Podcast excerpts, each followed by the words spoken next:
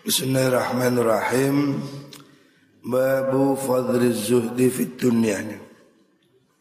Babu fadli zuhdi bab akan keutamaan zuhud. Zuhud topo orang Jawa maknani topo. Topo artinya meninggalkan kesenangan fit dunya ing dalam dunia wal hasi lan gegerei gegerei itu menganjurkan menggerakkan ya. gegerei alat takalluli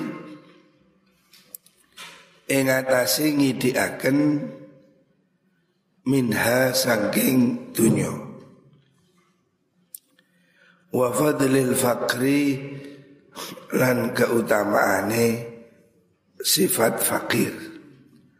Qala dawu Allah taala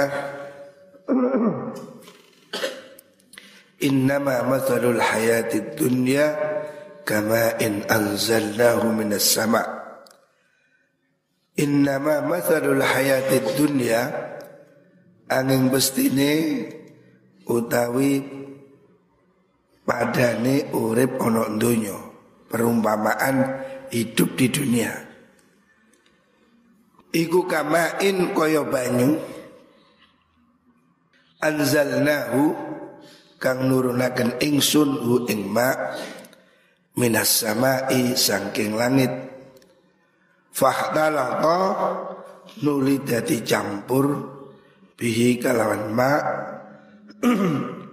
apa nabatul ardi jejukulan ing dalam bumi.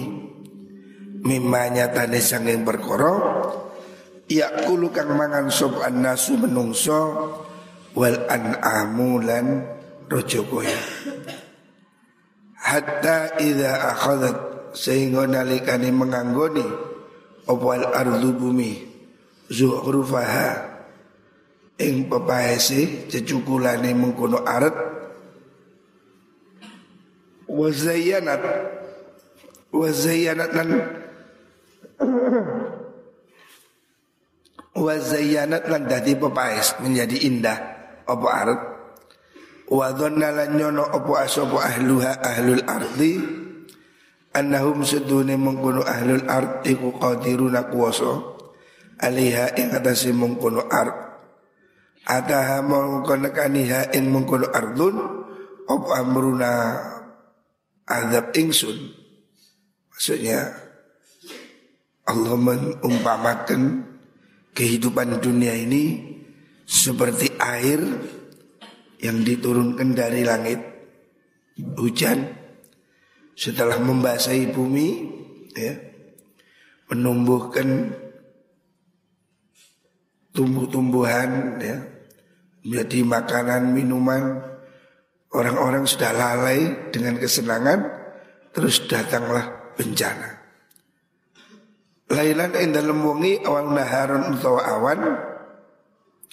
Faja'alna mukon dati akan ingsun ha ing mengkono. Nik wau hayatu dunia ini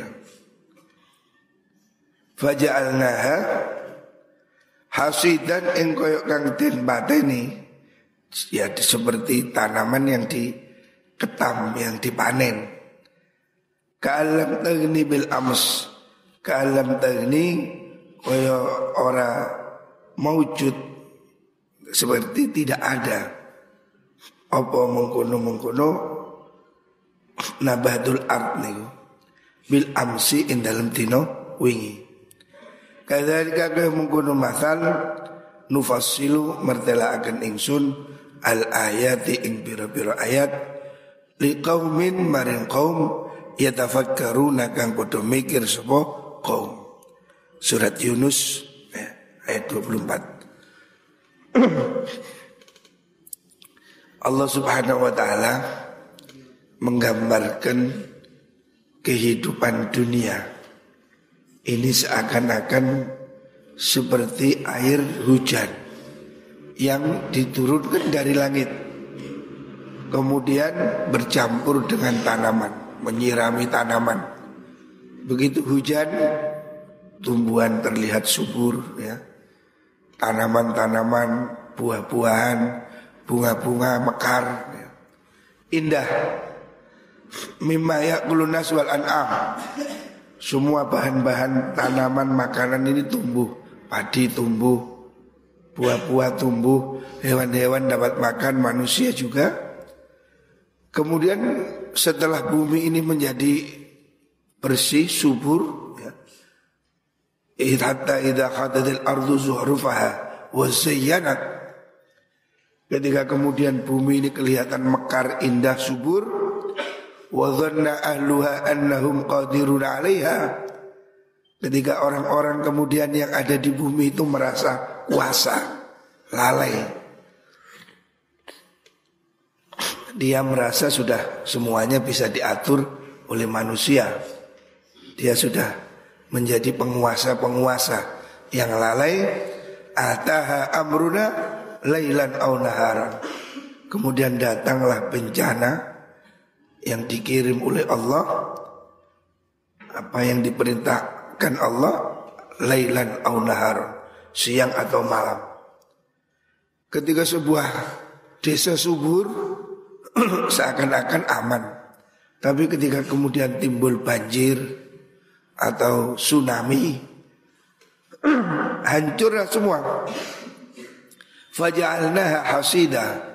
Maka semuanya habis. Ya. Seperti padi dipanen. Amblas. Ka'alam tagni bil ams. Seakan-akan kemarin nggak ada apa-apa. Saya udah melihat tahun 2005 waktu tsunami di Aceh. Begitu dahsyatnya ya. Tsunami di Aceh itu waktu itu saya lihat gempa ditambah dengan ombak. Itu membuat sebuah kota itu bersih bersih. Gedung-gedung itu bersih. Ya ini ka'annam hasidah itu. Ka'annaha faja'alnaha hasidah seperti padi yang ditebang. Jadi bangunan itu bersih seperti lapangan. Gempa dengan banjir. Luar biasa. Ada saya lihat hotel tingkat lima. Itu ambles tinggal jadi tingkat dua. Jadi tiga lantai tenggelam. Gimana itu? Akal nggak nutut sudah. Konon kemarin di Palu itu lebih dahsyat lagi. Satu desa hilang. Jadi desa ini terbelah, jatuh ke dalam bumi, nutup lagi. Jadi desa itu hilang, belas. Luar biasa kalau Allah turunkan kekuatannya. Ya. Lah orang ini mestinya ingat ya, jangan sembrono. Kita ini dalam situasi enak, dalam situasi nyaman, jangan sembrono sewaktu-waktu bisa terjadi hal yang yang tidak kita inginkan. Kadzalika nufassilul ayat liqaumi yatafakkarun. Seperti ini. Artinya Allah mengingatkan pada kita bahwa segala sesuatu itu bisa berubah dalam sekejap. Ya. Ketika ada gempa, rumah amblas. Rumah yang dibangun dengan teknologi dicor biayanya miliaran gempa glek amblas. Harta yang dikumpulkan berpuluh-puluh tahun ketika tsunami amblas. Hanya dalam hitungan detik. Ini Allah jelaskan pada kita. Maksudnya apa? La'alli qaumi yatafakkarun agar kita ini berpikir bahwa tidak ada keabadian selain Gusti Allah tidak ada. Allah bisa menurunkan bencana, gempa, badai, ya. atau corona.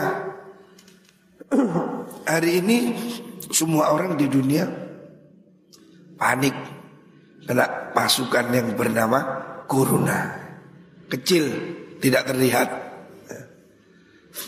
Amerika, Cina tidak berdaya.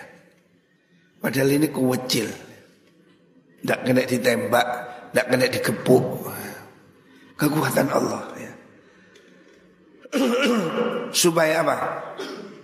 Supaya kita itu berpikir Ya, jangan mengandalkan otak saja. Ingat bahwa hidup ini perlu Gusti Allah. Kalau sudah kena Covid, duit tidak ada arti. Orang kaya pun di Surabaya ada orang kaya punya pesawat jet pribadi kena Covid, pergi ke Jakarta, kirim Jakarta, ya tetap mati. Mau malaikat ini melok pesawat, mati bisa. Dia mau lari ke mana? Ya mati aja. Gitu. Padahal dia sudah naik jet, naik becak, oh mana? Naik jet ya mati. Artinya ini harus menjadi kesadaran bahwa hidup ini tidak selamanya. Ya. Makanya jangan terlalu mencintai dunia. Duit yang kamu kumpulkan bertahun-tahun bisa lenyap dalam sekejap. Orang konglomerat bangkrut banyak. Sehat mati banyak. Sehingga kalau kau menyadari dunia ini tidak abadi, kau harus mengerti bahwa keabadian itu adalah Gusti Allah. Sehingga kamu menjadi zuhud, artinya jangan berlebihan. Toh duit berapapun kamu juga akan mati. Wa qala ta'ala Wadrib lahum mathalal hayatid dunya Wadrib lan gawe sira Gawe contoh Lahum maring kufar Mathalal hayatid dunya Ing perumpamaane urip ana donya. Kama in kaya banyu anzalnahu kang nurunaken ingsun hu ing ma minas sama isangking langit faktalata mongko dadi campur bihi kelawan ma opo nabatul ardi jejukulane bumi? Gambaran hidup di dunia ini. Allah katakan seperti air hujan. Air hujan turun membasahi bumi Menumbuhkan segala macam tanaman-tanaman ya. Terus Fahtalat bihi nabatul ard Fa asbaha Nulidati Apa mengkuno fa asbah dadi. Apa nabatul art niku? Iku hasyiman kang dencur. Tadruhu ngawur-ngawuraken. Ngawur-ngawur itu apa menabur itu menghancurkan. Mawur-mawur artinya ya dihancurkan. Diorat-arit hu ing menggunakan nabat apa riyahu angin, piro-piro angin. Wa kana Allahu ala kulli syai'im muqtadira. Wa kana lan ono Allah Gusti Allah ala kulli syai'in. Ing atase saben-saben suci iku muqtadiran zat kang kuwasa. Jadi perumpamaan kehidupan ini yang indah yang kita hari ini kerasan ya Apalagi di Indonesia kita ini kerasan, udaranya sejuk, subur. Ya. Tapi kamu lihat, hidup ini seperti cuma satu musim. Ini kan musim sebentar lagi hujan. Ya kamu lihat, ketika musim panas tanaman ini mati, kering. Kemudian Allah turunkan hujan Tanaman tumbuh, buah-buahan tumbuh, tebu, tela, jagung tumbuh semua. Bumi ini kelihatan seger, indah. Tapi itu tidak selamanya. Setelah itu tanaman itu akan kering, mati. Setelah mati dia akan terbang bersama angin. Artinya ya habis. Ada masa selesai musim itu ada selesainya. Hidup ini seperti ini. Maksudnya apa sih? Kita ini seperti itu loh. Ya kamu kecil, bayi seperti tumbuhan baru tumbuh mencudul ya terus tumbuh tumbuh gede gede gede sampai sekarang remaja nanti kamu remaja dewasa tua tua mati. Ada siklus ya. seperti kalau kamu nanam padi umpamanya bibit tumbuh mekar bagus. Setelah itu rontok selesai. Bunga mawar tumbuh subur bagus. Setelah itu rontok mati ya. manusia juga begitu bahkan kadang ada yang belum tumbuh sudah mati kadang ada yang masih kecil mati kadang dewasa mati tua mati ono sing gak mati-mati. Yo, ya takdiri ngoten ya. Kayak kelompok iki, ono sing bluluk rutuh, degan rutuh, ono sing tuwek nembe rutuh, ono sing wis tuwek kecantol gak rutuh-rutuh. Nyelempit. Gar ya. Kita tapi pasti berakhir ya. Hidup pasti berakhir ya. Yang harus disadari itu itu bahwa seperti apa pun dunia ini pasti berakhir. Makanya jangan mencintai apa pun melebihi Gusti Allah. Rugi kamu. Kekasih yang kamu cintai, ya dia paling senang kamu ketika kamu sehat. Kalau kamu setruk, belum tentu dia mau merawat kamu. Banyak kasus wanita-wanita suaminya sakit setruk, melarat, pergi. Suami yang ngono ae. Sing wedok loro ngrik-ngriken rapi maneh. Ya. Siapa yang kamu andalkan? Orang pacaran bertahun-tahun cerai. Ya. Ada orang bertahun-tahun pacaran, menikah cerai. Ada yang nggak pernah pacaran, ketemu kebetulan, ya jodoh. Ya. Ini semuanya ada rahasia ilahi. Ya. Jangan mencintai apa pun melebihi Gusti Allah. Sebab kita tidak tahu apa yang kita cintai ini belum tentu baik. Ya. Makanya jangan mengandalkan akal. Sandarkan semua pada Gusti Allah. Wal almalu utawi bondo wal banuna lan piro-piro anak lanang. Keturunan maksudnya. Iku zinatul hayati dunya. Pepaisi urip onong dunyo Wal baqiyatu. Utawi piro-piro perkara kang tetep. As-solihatu kang bagus. Amalan-amalan baik. Iku khairun luwe bagus. Inda rabbika ono sandingi pangeran siro Luwe bagus apane sawaban ganjarane wa khairun lan luwih bagus apane amalan perkara kang den angen-angen. Jadi dunia ini hanya hiasan. Ya. Namanya hiasan itu bukan tujuan, aksesori, hiasan, topping. Ya. Yang sesungguhnya adalah al-baqiyatus sholihat. Kebaikan-kebaikan yang abadi itu loh yang lebih baik. Hidup ini ya seperti inilah. Walaupun kamu kaya, walaupun kamu apalah pangkat, ya pasti ada akhir. Pejabat kuat, pensiun, selesai. Kaya hebat, bangkrut, selesai. Sehat, kuat, mati, selesai. Hidup ini hanya sebentar. Tetapi yang abadi itu al-baqiyatus sholihat. Amalan-amalan yang tetap pahalanya. Makanya lakukan hal-hal yang abadi. Ya seperti amal jariah, ilmu, ya hal-hal yang abadi. Ya. Yang lainnya tidak abadi.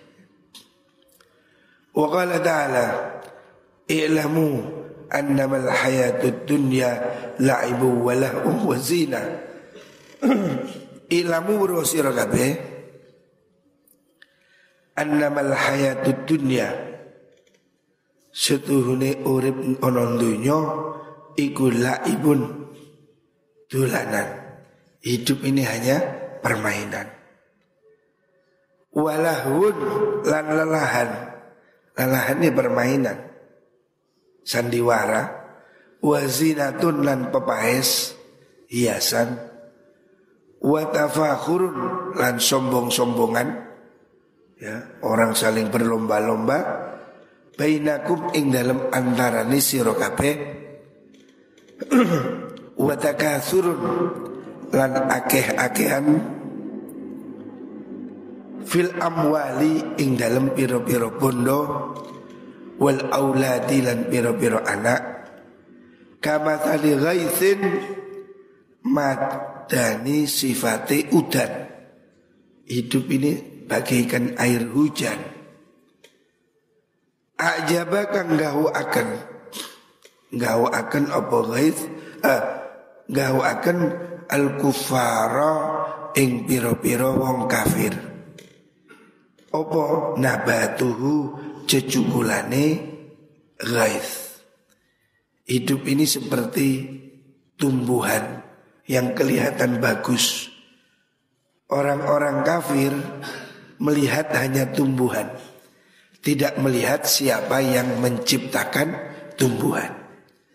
Mereka hanya mengagumi bunga-bunga yang indah, bukit-bukit yang hijau, ya, buah-buahan yang manis, tetapi dia tidak tahu siapa yang menciptakan. Sumaya hiju nuli obah-obah. Apa mengkono nabat. Fatarohu mongko ningali sira. Hu ing mengkono nabat musfarron ingkang kuning layu. Tumbuhan itu meskipun bagus, anggrek, bagus, ya lama-lama pasti layu. Buah mak, buah-buahan anggur merah, lama-lama layu, bosok. Mangga merah, manis, lama-lama bosok. Artinya indah itu berakhir. Tetapi Allah yang menciptakan itu tidak ada akhir. Thumma yakunu nuli ono apa mengkono mengkono nabat. Ono iku khutoma acur.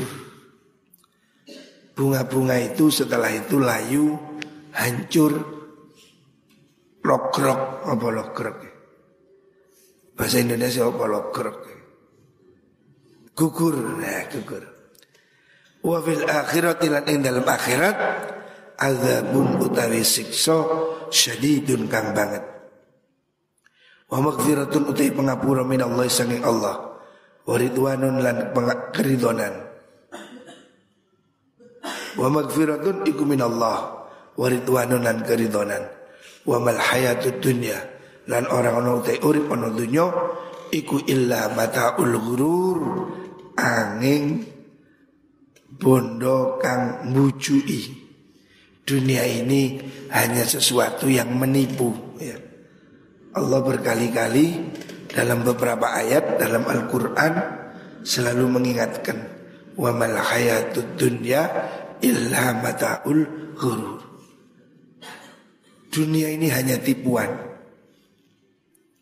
Ya ibarat kembang tadilah Allah mengibaratkan orang-orang yang tidak beriman, orang-orang yang tidak meyakini pada Allah itu seperti orang yang melihat bunga. Bunga tumbuh mekar bagus. Dia senang. Wah, bagus ya. Tapi dia kan kecewa setelah itu ternyata layu, rontok, gugur, diterbang angin, hilang. Ya dunia cuma seperti itu. Indah tapi hanya sementara. Orang-orang yang mengagumi cuma bunga itu ya selesai. Setelah itu hancur. Ya. Orang cantik, ya cantik, umur berapa? 17 tahun. Tunggulah 50 tahun lagi. Ya. Gadis umur 70 tahun. Ya. Agak dakocan, meteni. Jadi sesuatu yang indah akan selesai, akan hilang. Makanya jangan kamu terus menyukai sesuatu itu berlebihan. Sebab dia pasti akan hilang. Ya. Ini yang harus kita jaga kontrol ya. Orang-orang kafir tidak mengerti akhir hidup. Dia hanya mengagumi ibarat tumbuhan ya ketika dia indah. Seketika itu dia akan bingung. Setelah itu loh, kok mati? Terus ke mana? Tetapi kalau orang-orang mukmin ya sudah tahu memang dia tumbuh setelah itu pasti mati. Sehingga dia sadar untuk kehidupan setelah mati. Wa qala ta'ala zuyyina lin-nasi hubbus syahwat.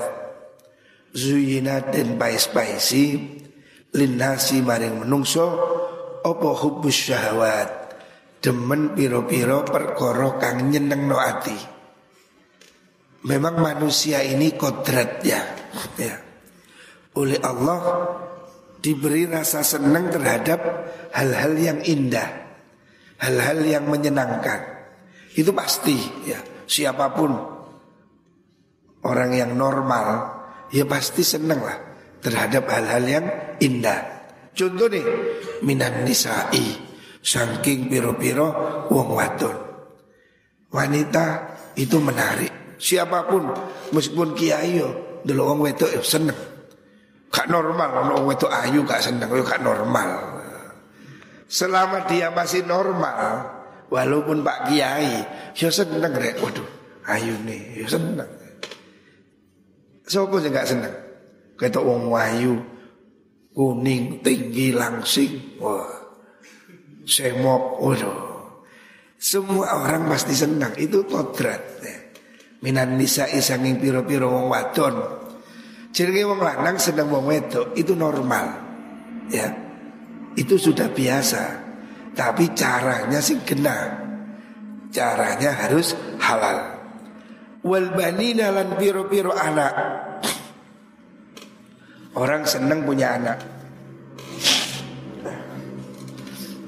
Orang secara kudrat oleh Allah diciptakan suka dengan keluarga, dengan anak. Ya. Apa pun yang ada di dunia ini tidak lebih berharga dari keluarga. Ya. Jadi kalau kamu menukar kebahagiaan keluarga dengan yang lain, kamu rugi. Rugi, pasti rugi. Dan kebahagiaan keluarga itu dimulai dari istri. 90 persen catatan omongan gue 90 persen kebahagiaan itu dalam cara memilih istri. Sekali kamu salah memilih istri kamu tidak bahagia. Ya. jadi bahagia itu tidak dipangkat. Apa gunanya pangkat kalau rumah tangga tidak bahagia? Apa gunanya harta kalau rumah tangga tidak bahagia apa gunanya apa pun ini tidak ada ya. Bahagia itu pertama itu keluarga. Kalau kamu tidak bahagia di rumah, kamu tidak dapat cari di tempat lain. Ya. Mereka yang tidak bahagia di rumah akan sulit mencari kebahagiaan di tempat lain. Makanya saya nasihati kamu ya berhati-hatilah memilih istri, berhati-hatilah. Ojo didelok bokonge tok rek. Lek sing bokonge gede iku jenenge slender. Wes semok tenan iku. Salah kalau kamu melihat orang dari rupanya, kamu rugi. Kamu harus ikut Rasulullah Sallallahu Alaihi Wasallam. Kanjeng Nabi memesankan fadfar bidatidin taribat yadak. Kalau kamu per, yang kau pertimbangkan itu agamanya. Agama bukan berarti Islam, semua Islam. Tapi mutadayyinah zatidin, teguh beragama, ya. Solihah, taribat yadak, ya. Kamu akan mendapatkan berkah, ya. Kalau tidak, kamu celaka. Ya. Taribat yadak, ulama sebagian menafsiri kalau kamu tidak mendapatkan istri beragama, taribat yadak, tanganmu akan penuh debu. Penuh debu ini artinya kamu akan kecewa. kamu akan menderita. Tapi ada yang memaknai kalau istrimu solihah sebaliknya kalau istrimu solihah kamu akan hidup bahagia. Ya. Jadi 90 persen ya, saya katakan 90 persen kebahagiaanmu akan ditentukan oleh istrimu. Itu makanya hati-hati. Ojo gampang-gampang rek. Golek bojo sing hati-hati. Dulu ada seorang kiai memberitahu saya orang laki-laki seperti kamu ini, Joko-Joko ini Orang yang belum menikah itu seperti isim mufrad. Tahu isim mufrad? Isim mufrad Zaidun la yusamma mu'raban illa ba'da dukhulil amil. Zaitun ini tidak bisa dibaca zaitun, zaitan, zaitin, tidak bisa sebelum dimasuki amil. Fa'idha dakhala alaihi amilur raf'i Zaid ini kalau dimasuki amil rofa Ja'a zaitun ya. Kalau dulu kiai maknani ke saya Wa idha dakhala alaihi amilur raf'i Lek uang iki nemu bojo sing api Yo fasugiyo mongko dadi sugih. Ya. Alamati rofa munggah. Tapi wa idha dakhala amalat nasbi Lek nasab Ya pancet Nasab. Ya mek ngadek biasa. Lalu itu pak sing ambil chair Ya fala melarato Mongko dadi melarat Sopo Zaid ngono Jadi Zaid itu menjadi suki Zaitun Lek bujuni Rofa Lek bujuni nasab Pancet Patah Lek bujuni cer Ambles nah, Makanya nyari istri ini harus melalui proses Istiqoroh ya. Kemudian ya tanyalah sama orang-orang yang ahli hikmah Sebab kita tidak tahu akhirnya seperti apa. Gitu. Saya dulu pernah, zaman dulu ya, sebelum saya menikah, saya dulu pernah mau diambil menantu kiai di Madura. Ini kiai besar, ya masih kerabat. Saya ya lumayan senang, anaknya cantik, keturunan Arab. Kakeknya ini dari Mekah, asli Mekah, Syekh. Kakeknya ini gurunya Syekh Khalil Bangkalan. Ya. Jadi kakeknya ini orang Arab asli dari Mekah. Waktu Kiai Khalil Bangkalan ngaji ke Mekah, ngaji sama kakeknya dia. Jadi ini cara nasab ya bagus lah. Arab rek, siji rek Arab rek Jawa. Irung itu. Tadi lek ngombe iku gelasi cilik. Bab nek gelas gede kecantol lang irung. gelas cilik ya kan. Orang Arab cantik tinggi hafal Quran hafidho dan masih muda. Wah saya sudah seneng. Oke kayaknya oke sudah oke. Terus saya sowan salah satu kiai. Tanya bagaimana kiai ini saya nopo mboten. Beliau uh, istikharah. Terus dia bilang nggak bagus. Jangan jangan diteruskan. Saya ngeyel, wah kok jangan gimana ini cantik ada mana ayo, ayo. Maka saya menawar, loh niki saya niki, niki nasabi Madura ini dari nasab ibunya ini. Artinya saya bilang salahnya apa? Anaknya Hafidhoh, cantik, keturunan Arab. Saya cerek impor mbak lokal sih sih. Arab. Terus bapaknya kiai punya pesantren. Kakeknya ini keturunan nasab Madura yang paling tinggi. Kakek saya, buyut saya, Mbak Anwar itu keturunan Batu Ampar. Jadi buyut saya ini keturunan Batu Ampar. Waktu itu saya datang ke Kiai di Gondang Legi. Salah satu pertimbangan saya datang ke Kiai Gondang Legi almarhum Kiai Latifi. Saya tanya, bagaimana ini Kiai? Kiai Latifi bilang, lu bagus. Ini nasab paling tinggi di Madura, nasab Batu Ampar paling tinggi, kata Kiai Latifi. Ini anaknya guru saya.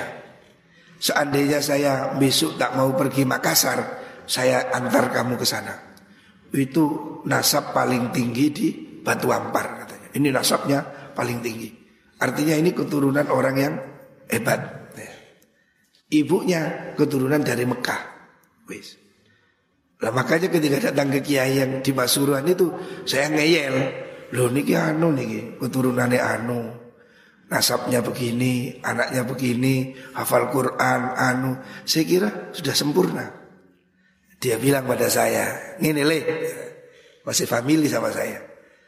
Ngene, menurut ahli hikmah katanya dia, langit ini mendung, mendung, langit mendung.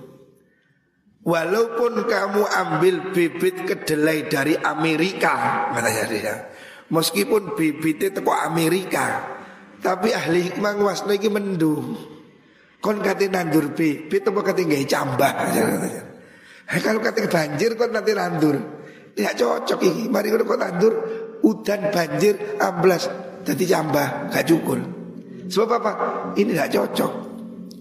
Jadi dia bilang meskipun kamu ambil bibit dari Amerika katanya kiainya itu sawahnya kamu olah pakai teknologi tinggi dibajak mesin tapi ahli hikmah melihat mendung nah, kok nggak ngetok kamu cuma lihat bibit, kamu cuma lihat tanah.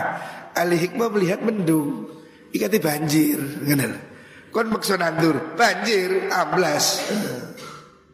Jadi ada hal yang di luar yang kita lihat. Nah, makanya niku harus hati-hati. Ya. Jangan hanya melihat yang indah gitu. Kita ini sering kali tertipu. Sesuatu yang indah justru membahayakan. Makanya kita ini mesti hati-hati. Kolesterol itu enak. Sate ini kalau gaji ini gurih, hmm, di pers. Tapi bahaya. Di mana tempat itu paling indah, itu tempat yang paling bahaya. Contoh nih, kon yang pucuk gunung, indah, gelundung, mati kon. Jadi tempat yang paling indah itu tempat yang paling bahaya. Di tengah laut, wah indah, ya bahaya kan karena Jadi jangan terpesona dengan keindahan. Fikirkan segala sesuatu itu difikirkan. Saya waktu yang nikah yang alam almarhumah itu dulu itu ke Kiai Khalil. Saya bilang, Kiai saya mau menikah dengan ini. Waktu itu ibu saya, saya kan diambil mantu sama Kiai. Lirboyo datang ke sini utusan. Saya matur ibu, bu, terus pun ibu, ibu saya bilang ya wis manuto gurumu. Ya. Kalau ibu saya itu pokoknya manuto gurumu. Ya, saya ini kan ya mikir-mikir. Ya. Gih, datanglah saya seorang kiai. Di Kepanjen waktu itu namanya Kiai Khalil almarhum. Saya matur kiai terus pun ini kiai. Wah Gus, nah, dia bilang gitu. Sampean sak durungi umur telung puluh. Oh, bukan telung telung puluh telu. Sak durungi umur telung puluh telu suki wis kena diutangi pokok syaratnya garapi mana dia itu sudah punya feeling begitu oke enak judul ya sudah ya alhamdulillah saya merasa yo temenan saya menikah tahun 95 Nggak duit apa-apa rek. Jangankan sepeda motor, nggak punya saya. Mobil nggak punya. Sepeda motor nggak punya. Saya menikah itu cuma punya sepeda pancal federal. Jadi ke mana-mana naik sepeda pancal. Sepeda motor saya tidak punya. Ayah saya tidak beli. Jadi saya tidak punya sepeda motor. Saya waktu itu sudah ditinggal wafat orang tua saya. Ya saya mulai kerja. Nanam sengon, nanam papaya, nanam lombok, saya bekerja. Mak naik sepeda pancal ke kebun. Itu teman saya nyiram KTS Pak Zainullah itu yang punya warung bunda. Ya, itu dulu teman saya kantor KTS. Dulu saya mancal, sepeda mancal, nggak punya sepeda motor saya. Alhamdulillah, yes. punya anak pertama itu anak saya tolong saya beli kambing itu loh, gak ada duit. Dikirimi kambing dari Lirboyo. Dari mertua. Mertua datang sini bawa kambing dua. Untuk akikoh. Yang bayari bidan ibu saya. Bayangkan, udah punya apa-apa. Ya punya duit dikit lah.